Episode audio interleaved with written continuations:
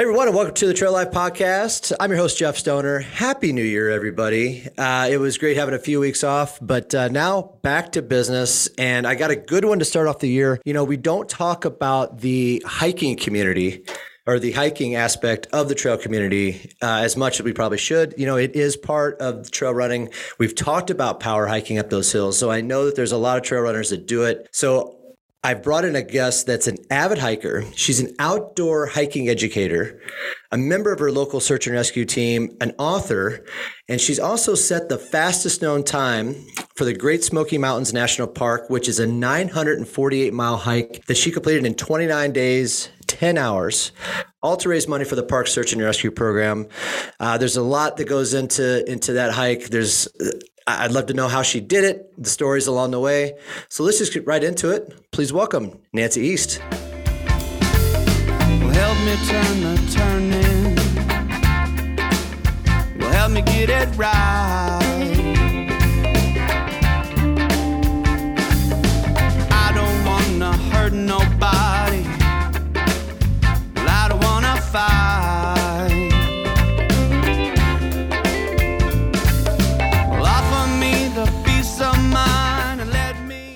You. Very honored to be here. Yeah, thanks for joining me up. This is uh we got connected through through an online uh, podcast match, so it's it's really great. I I've met some really interesting individuals this way, and it's it's awesome. I, typically, well, I'm based out of San Diego, and so I talk to a lot of San Diego and like Southwest and even Colorado uh, individuals. So I don't get a chance to talk to a lot of East Coasters uh, very often. So uh, it's kind of nice to get that different uh, different aspect of the hiking and trail you know community. So um, again, thank you for being on here. So I, I want to get into it. you. You are part of your search and rescue program for the last few years, last six years, I believe. Um, so what does so are you part of the search and rescue program in the Great Smoky Mountains? Yep, Okay. Western North Carolina. Yeah, that's a good question because it's a little bit confusing. So the park, the National Park Service, every park has their own search and rescue team within the boundaries of that park. They're paid employees.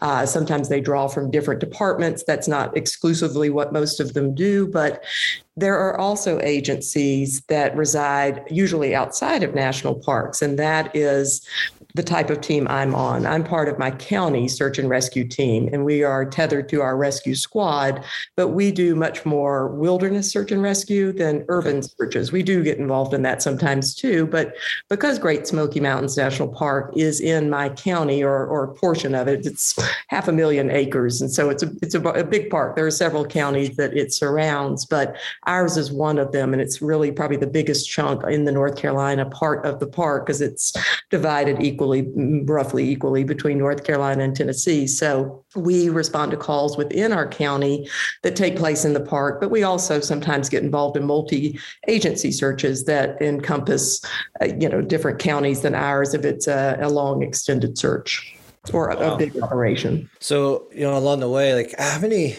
because I think that's how you kind of got into the hiking thing, right? Is because one of the search and rescues that you had to go on, there it was a it was a woman I think that that kind of spawned this thing about getting on the hikes and getting in the trail systems and all that stuff. Like, what was what's the story behind that? Yeah, so I've been hiking since college. So 1997, I graduated from veterinary school. I'm a retired veterinarian now, but when I grad when I was in vet school, I would come to the Smokies to backpack, just to blow off steam on the weekends after, you know, the rigor of school, that kind of thing. So I found a job up here and moved here in '97, and have always been an avid hiker and backpacker. But I joined the uh, SAR team six years ago in the wake of, well, it was a different hiker that went missing and she wound up being okay. But it opened my eyes to just that there was a search and rescue team here in my county. It was a long, extended search. People thought she had been abducted. So it got a lot of media attention. Turns out she just got lost and fell down a hill and was badly injured. But that's how I got into more of outdoor education. I just started to see more and more where things would go awry for hikers, and it was just based out of ignorance. They would do things that they didn't even know were putting them in danger. And I thought I want to take it upon myself just as a, uh, you know, a, another public service to educate people as much as I can how to avoid becoming lost or injured on these hikes, to avoid, uh, well, the worst that can happen obviously is death, but the least is just minimally scarred emotionally from the experience. Yeah, and I, I want to get into that in a, in a little bit um, because I think there's some really cool things that uh, you could give to our listeners as far as some some tips. I guess as a maybe a new hiker or you know avid hiker even. Um, but I want to get into the the FKT first and the fastest known time. How did everything from being an avid hiker to being on the search and rescue program kind of lead you into wanting to do all of the you know search all or not search but hike all the trails in the national park there. Yeah, that's uh, one of these crazy stories that just one thing led to another in ways that sometimes I can't even explain. But where the the beginning of that started was a search in the park at the highest point called Clingmans Dome. It's a peak that's uh, a little bit over 6,000 feet. There was a woman from Ohio visiting it. It's a very popular place just because it is the highest point in the park. There are a lot of trails that shoot off from it, including the Appalachian Trail. She was on a hike with her daughter, who was a young adult they were returning. It was an out and back hike. They were returning back to the car. About nine tenths of a mile from the trailhead, they separated. The daughter wanted to go to the summit of this mountain because there's an iconic observation tower. She just wanted to see it. Susan Clements, the mother, said, I'm just not feeling it. You go ahead. I'll meet you at the car. Well, Susan never showed up. She basically wound up missing, we think anyway, the turnoff to the parking lot. There's a right hand turn off the main trail where you go back up to the parking lot. We think she was just tired, had her head down, focused on the trail. She wound up on the Appalachian Trail that evening and then wandered south on it. She was found a week later deceased off oh, trail. Oh, yeah, on a creek drainage. She had died of hypothermia, just, you know, obviously core body temperature not sustainable with life anymore, got too low and it was just really uh, uh, just a, an eye opener to a lot of people in the hiking community. They just couldn't believe she got lost where she got lost. She, they, everybody who knows that trail thought this is too easy to find your way back. How in the world would somebody get turned around and then die that evening? And to me, it made perfect sense just after seeing all the things that I saw in search and rescue over those years. So I took it upon myself at that point to take up my outdoor education outreach even further and wanted to raise money for the park, who specifically wanted to implement a preventative search and rescue program. And that would entail rangers educating visitors more before they went out on these hikes that they thought were safe because they're so populated and whatnot. And they needed about $30,000 to do it. And I thought, well, how in the you know, hell am I going to raise $30,000 single handedly? I'm not sure what I'm taking on. I've just got some things I don't know what pulled me so intensely towards it, but I knew it had to be something flashy, something showy to draw attention to the cause. Um, I used to be a runner, a very slow runner. I've never been super athletic. I would never play sports in college or high school, any of that. So here I am, this middle aged minivan driving mom who says,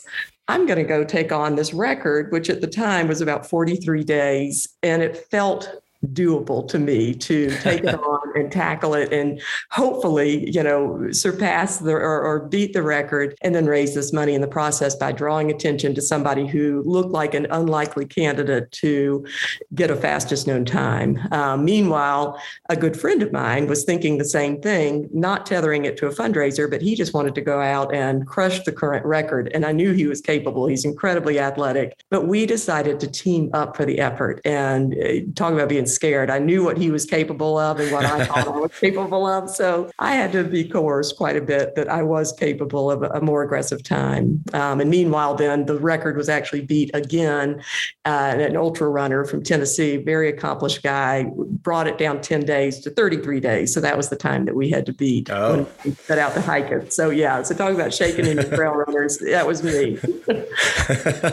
so um, a lot of people that are listening probably don't know the terrain of the of the park or where like how it sits in the mountains and everything. So what what kind of terrain were you having to battle And what's the elevation? Let's what's your, what was the total elevation gain? Yeah, I do remember because I just looked it up yesterday for a friend who reached out randomly and asked me. We actually ascended.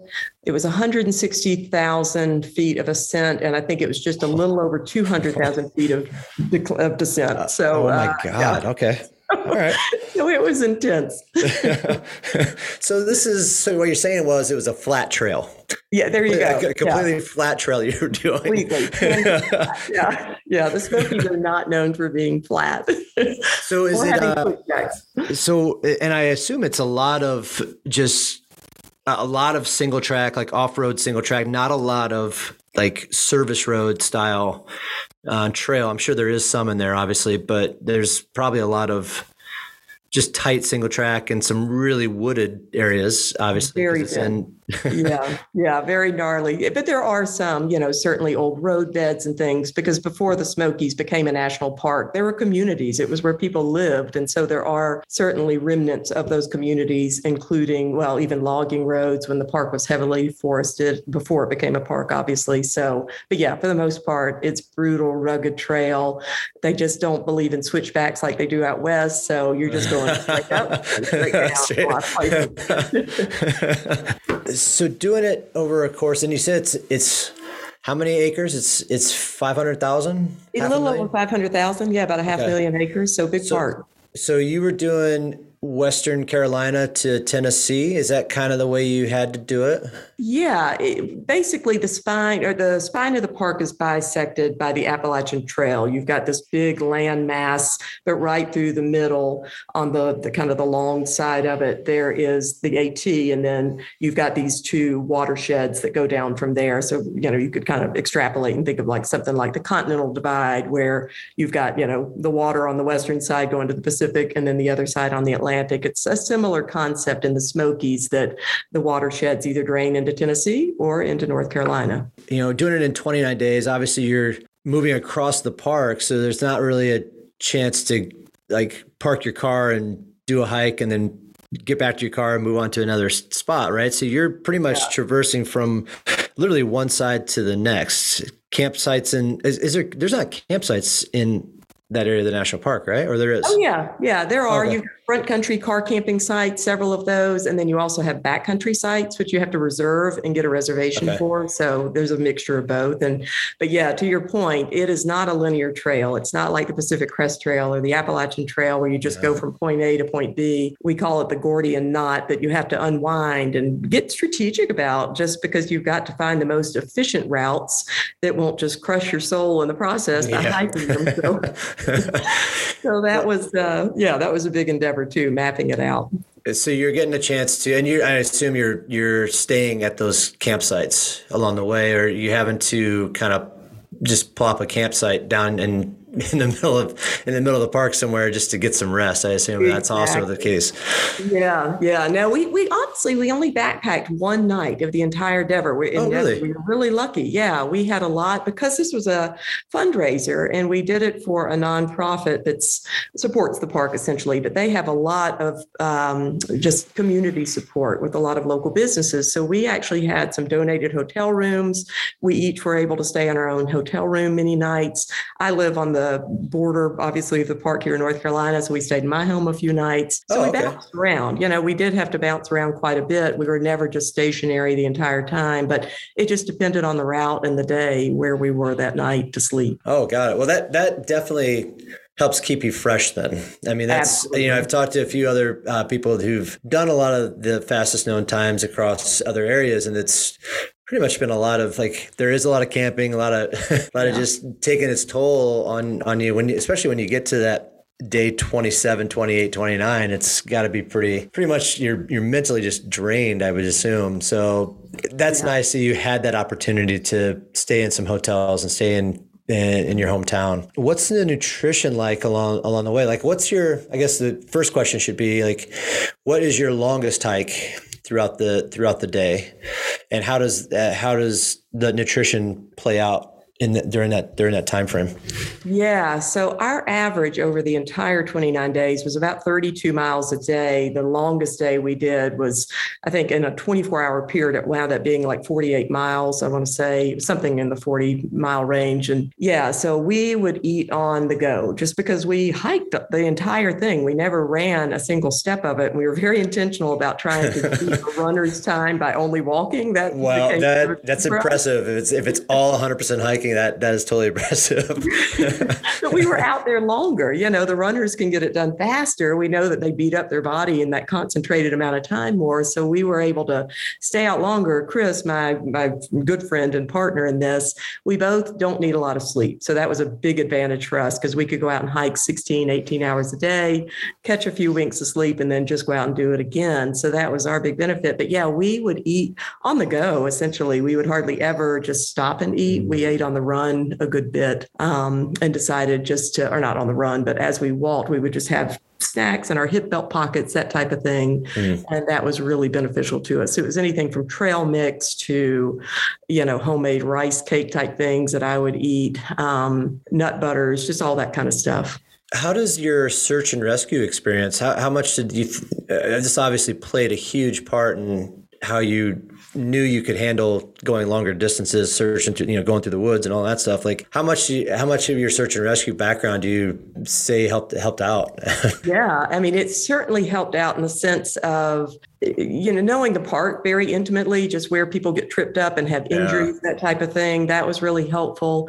Just having a friend to do it with me. I mean, initially I was going to do it alone until my friend Chris decided he wanted to do it too, and we teamed up.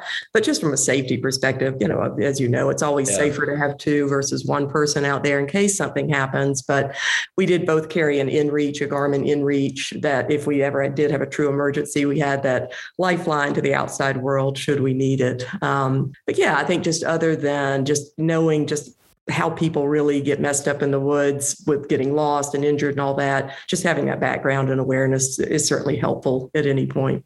Coming from it from the as you said, you're a hiker that wants to try and beat the runner on this thing, right? So, being the fact that you know the know some of the area, you know the trails, you know how to react in some situations i guess that would that would help propel a hiker a little bit faster than a runner that doesn't really maybe know the area as well so i can see how how you guys could be could you beat his day his time by four days it looks like. About four days yeah and interestingly though he was very accomplished in the smokies. It's his kind of his home base for running. He oh. before he turned 50 he ran a, an ultra in every single state. I mean this is the kind of guy this guy is. He's very driven very accomplished but his home base is the smokies because he lives in knoxville tennessee or near it. Okay. and he had actually completed i believe when he started his fkt attempt nine what we call laps around the park. So he had completed all the trails oh, okay. nine times. So he certainly had a, a good bit of knowledge. So he so he knew too. Okay. He did. Yeah, he did. no, he's yeah, he, he had an injury early on that slowed him down a little bit. I'm a little scared of what to think what he could have done, you know, otherwise. But I think he was probably aiming for what we what we got. Right. Yep, absolutely. I got injured too. Yeah. Wait, hey, a, a, win is a win. It doesn't matter. A win is a win. um, so I, I I know there's got to be some really cool stories as far as your time out there in in the woods and on the trails. Like, what are some of the some of the coolest things that you saw or like I, there's got to be some really cool animal animal experiences out there. Yeah yeah definitely. Black bears are very common in the smokies. I think they say there are four to six of them per every square mile. So we certainly oh, came shit. across plenty of those. Lots of oh. snakes you know we were doing this in september october so it was a little bit of a shoulder season. We had some cool mornings and evenings. We hiked a lot at night so we would see tons of salamanders just kind of kamikazing off of rocks and just things like that were always fun because you just get so intimately acquainted with this space when you're in it for yeah. that long. Uh, you just, I kind of felt like a resident of the park, kind of felt pretty wild myself by the end. But um, yeah, interestingly, there was one incident with a bear that thankfully we were not involved in, but it was one of the things that became a very defining characteristic of our entire FKT ultimately. Uh, we were hiking along the Appalachian Trail one day for the one overnight that I mentioned in the backcountry, we were heading down to a backcountry campsite that evening. My son and nephew, who were both 17 at the time, along with an adult chaperone, a, a new friend of mine that had decades of experience in the outdoors, were heading into that site from a different direction to bring our gear to us. They were going to just Sherpa it in so we didn't have to carry it we got a notification on a trailhead. There was a sign posted as we were about to make our final descent to meet them about seven miles away and it said that the trail was completely closed because of a bear. And we thought that's unusual. Bears usually don't shut down a whole trail. They'll, they're act naughty in a campsite. They steal people's food or people feed them because they get fearful of them. And the campsite shuts down, but a trail is not common to close. So we had reception high on the ridge. We found out from Chris's wife, he called her and said, Hey, what's up? Have you heard anything about this campsite? Because it's on this trail. It's where Dawson, Aiden, and Isaac are headed. She said, Oh, yeah, it's all over the news. There was a man in the campsite two nights prior who was deceased and was being scavenged on by the bear. Oh, um, yeah. Oh, brutal. yeah, it was just brutal. So it's another oh, hike across him. It was just terrible. Long story short, he actually, it was a predatory attack, is what they determined it probably was that caused his death. And so it was just a, an incredibly rare thing in the park. Only one other person has died in that, in the Smokies anyway, from a black bear attack. And they think think this was the second one. So it was a really sobering time, just all of it. Um, we couldn't hike to meet our party down at the bottom. They had to go to a different campsite. We got rerouted. Yeah. It ended up adding an extra day to our FKT because that trail reopened towards the end. So we had to go hike it, you know. So it was it, it wound up being a big mess because our original goal was to hike it in 28 days, not 29, but that derailed that immediately. Um, so yeah, so that was probably one of the more interesting stories that happened. Just wow. unfortunately, it was a tragic one for the people involved. That you know, this certainly this family's loss is just enormous. Yeah, I, I, you know, we don't really have. I mean, we shit, we don't have any bears here in San Diego, so we don't have to worry about that. But we get we get the mountain lion aspect of it all the time, and and so that's.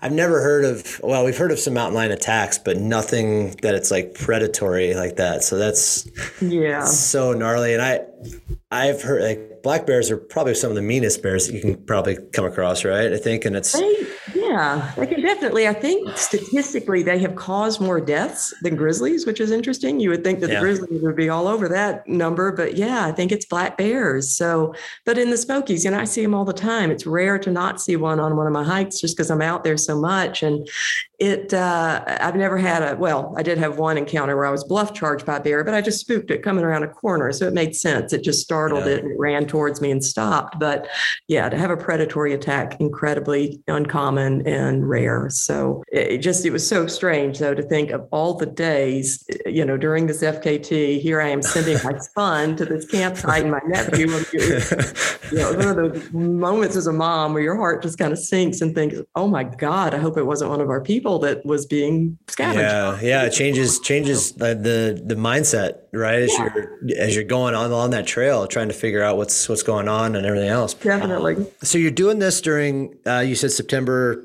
time frame. So is there a lot of is there any rivers or streams that run through the national parks that that could be worrisome as far as having to cross over or yeah. being it's a September um, is there are the waters high during that time frame or is it how is that yeah, if if you look at averages and historical data points, it should be a very dry season, and it typically is. And for the most part, we were okay with rain and all that, but we did have two tropical storm remnants that came out of the Gulf that just dumped on the park. I mean, just dumped. And so, what typically should be historically low water levels became just transit or uh, transiently high during those time frames. We got lucky for the most part, but we did have a few days where we almost had to reroute things to avoid some unbridged crossings that we knew would be not possible. Um, there was one in particular that we wound up chancing and thought by the time we get to it, it probably will have drained out enough. And it had drained out enough that it was, if I had been alone, I never would have done it. I was very thankful for a, a tall friend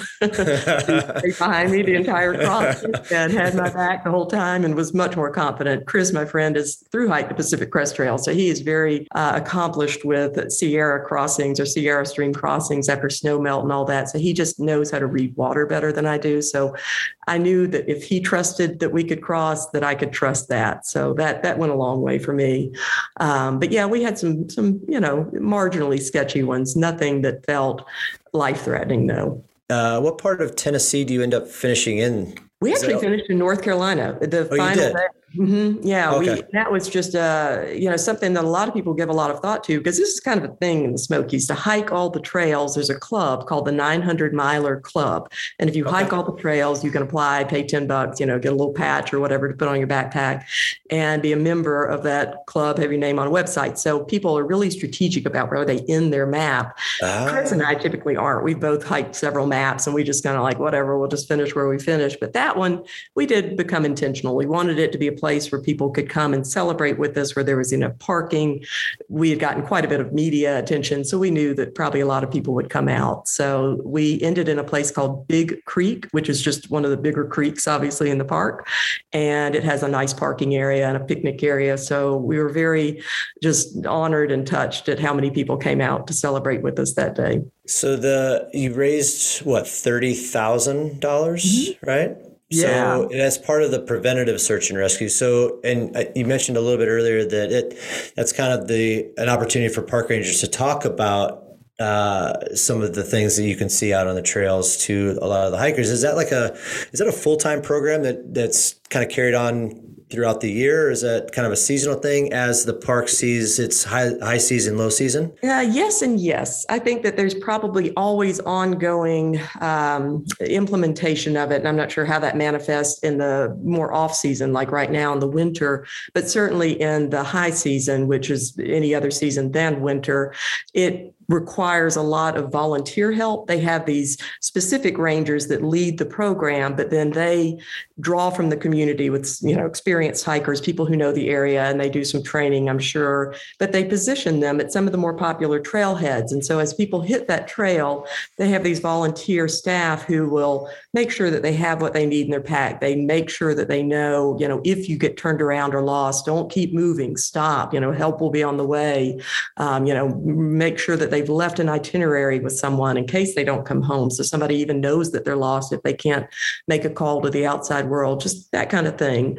Um, so I think that's primarily what it's funded is those rangers who then head up a program that has a, a pretty strong pull from the community as well. Being a trail, I'm being a race director, and I work with a ton of park rangers, and that's kind of one of the things that I always love talking to them about is some of the, you know, programs and everything else that they have in their parks and what they do to to help out, you know, hikers and campers and everything else. So that's kind of cool that that uh, you're able to help you know, raise some money for those programs, and that kind of leads me into to the next conversation of you know you're an outdoor educator, which is you kind of a hike instructor, so to speak, and so there we we get a lot of new trail runners and trail hikers to our races. If you wouldn't mind, what what would be some of some of the you know top five tips, I guess, that you could that you could give to a new hiker that's going out to um, whether it's a and I'm sure that the the information that you give can kind of be applied to a, a, national park like the Great Smokies or to some place that's a little bit more urban to you know to some degree um, because it all kind of meshes together. So, off the top of your head, like top five uh, things, I guess that you you would give to a hiker. Yeah, yeah. So I would say first and foremost, leave, especially if you're going to go into a backcountry setting where you're not going to have reception, most likely, or at least sketchy reception. Leave an itinerary. Always leave that plan with somebody and have them be accountable to make sure you return home. You know, if you if you're a single person and you go out and then don't check back in with that person, they may not know that you're even out there still.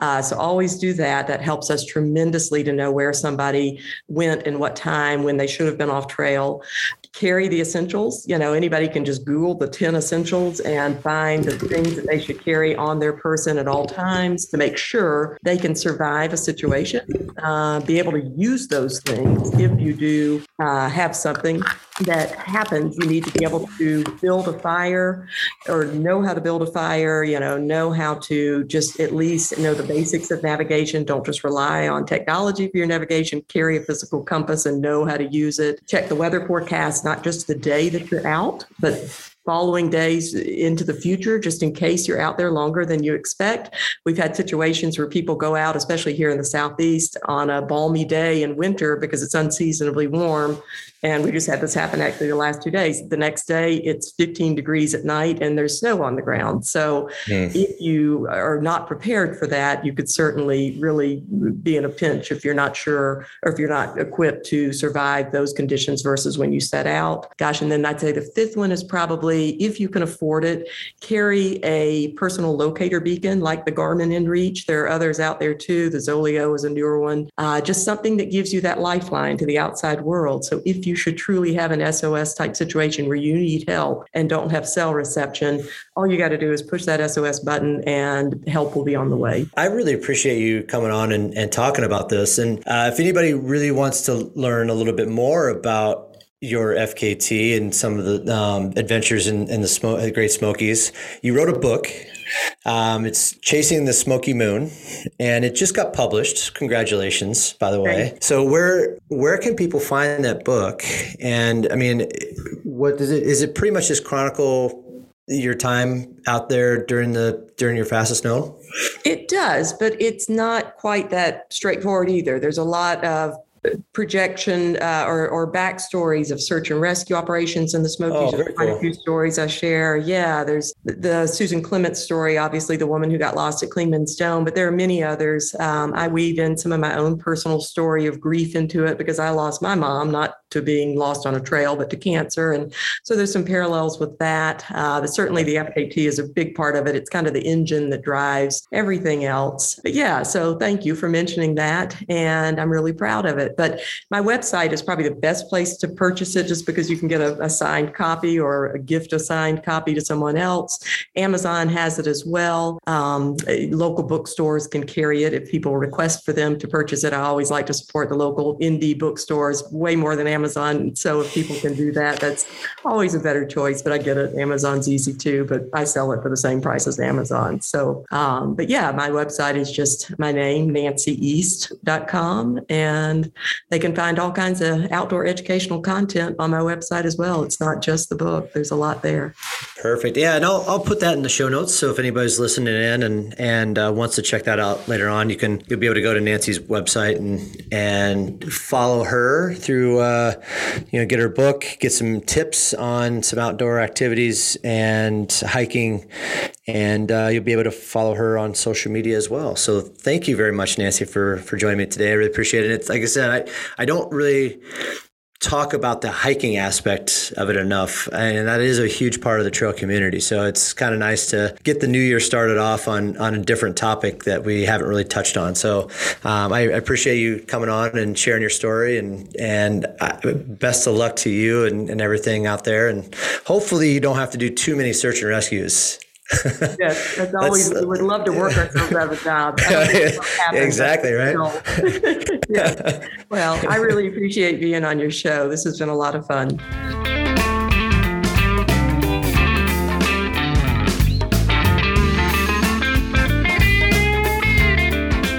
All right, that'll do it for another episode of the Trail Life Podcast. Uh, I really appreciate you guys listening in. Thank you very much, and Happy New Year once more. Uh, I know I missed being on the mic, but it was also great to have that time off. So I can't thank Nancy East enough for joining me on the first episode of 2022. It was awesome li- listening in on her FKT experience, uh, talking about search and rescue, and talking about a little bit of tips for the beginner hiker or avid hiker as well. So hopefully you guys took a little bit of information and, and enjoyed that conversation. I know I did. Uh, if you want to take a look at Nancy's book, uh, it's called Chasing the Smokies Moon. You can find it on Amazon or even on her website, nancyeast.com. Um, I will put that all in the show notes. That'll have her social media as well in there. So if you want to go ahead and give her a follow, reach out to her, ask questions. I know she's always willing to take a look at those and answer anything you guys have got. All right, guys, thank you again. And uh, I'll see you on the trails real soon.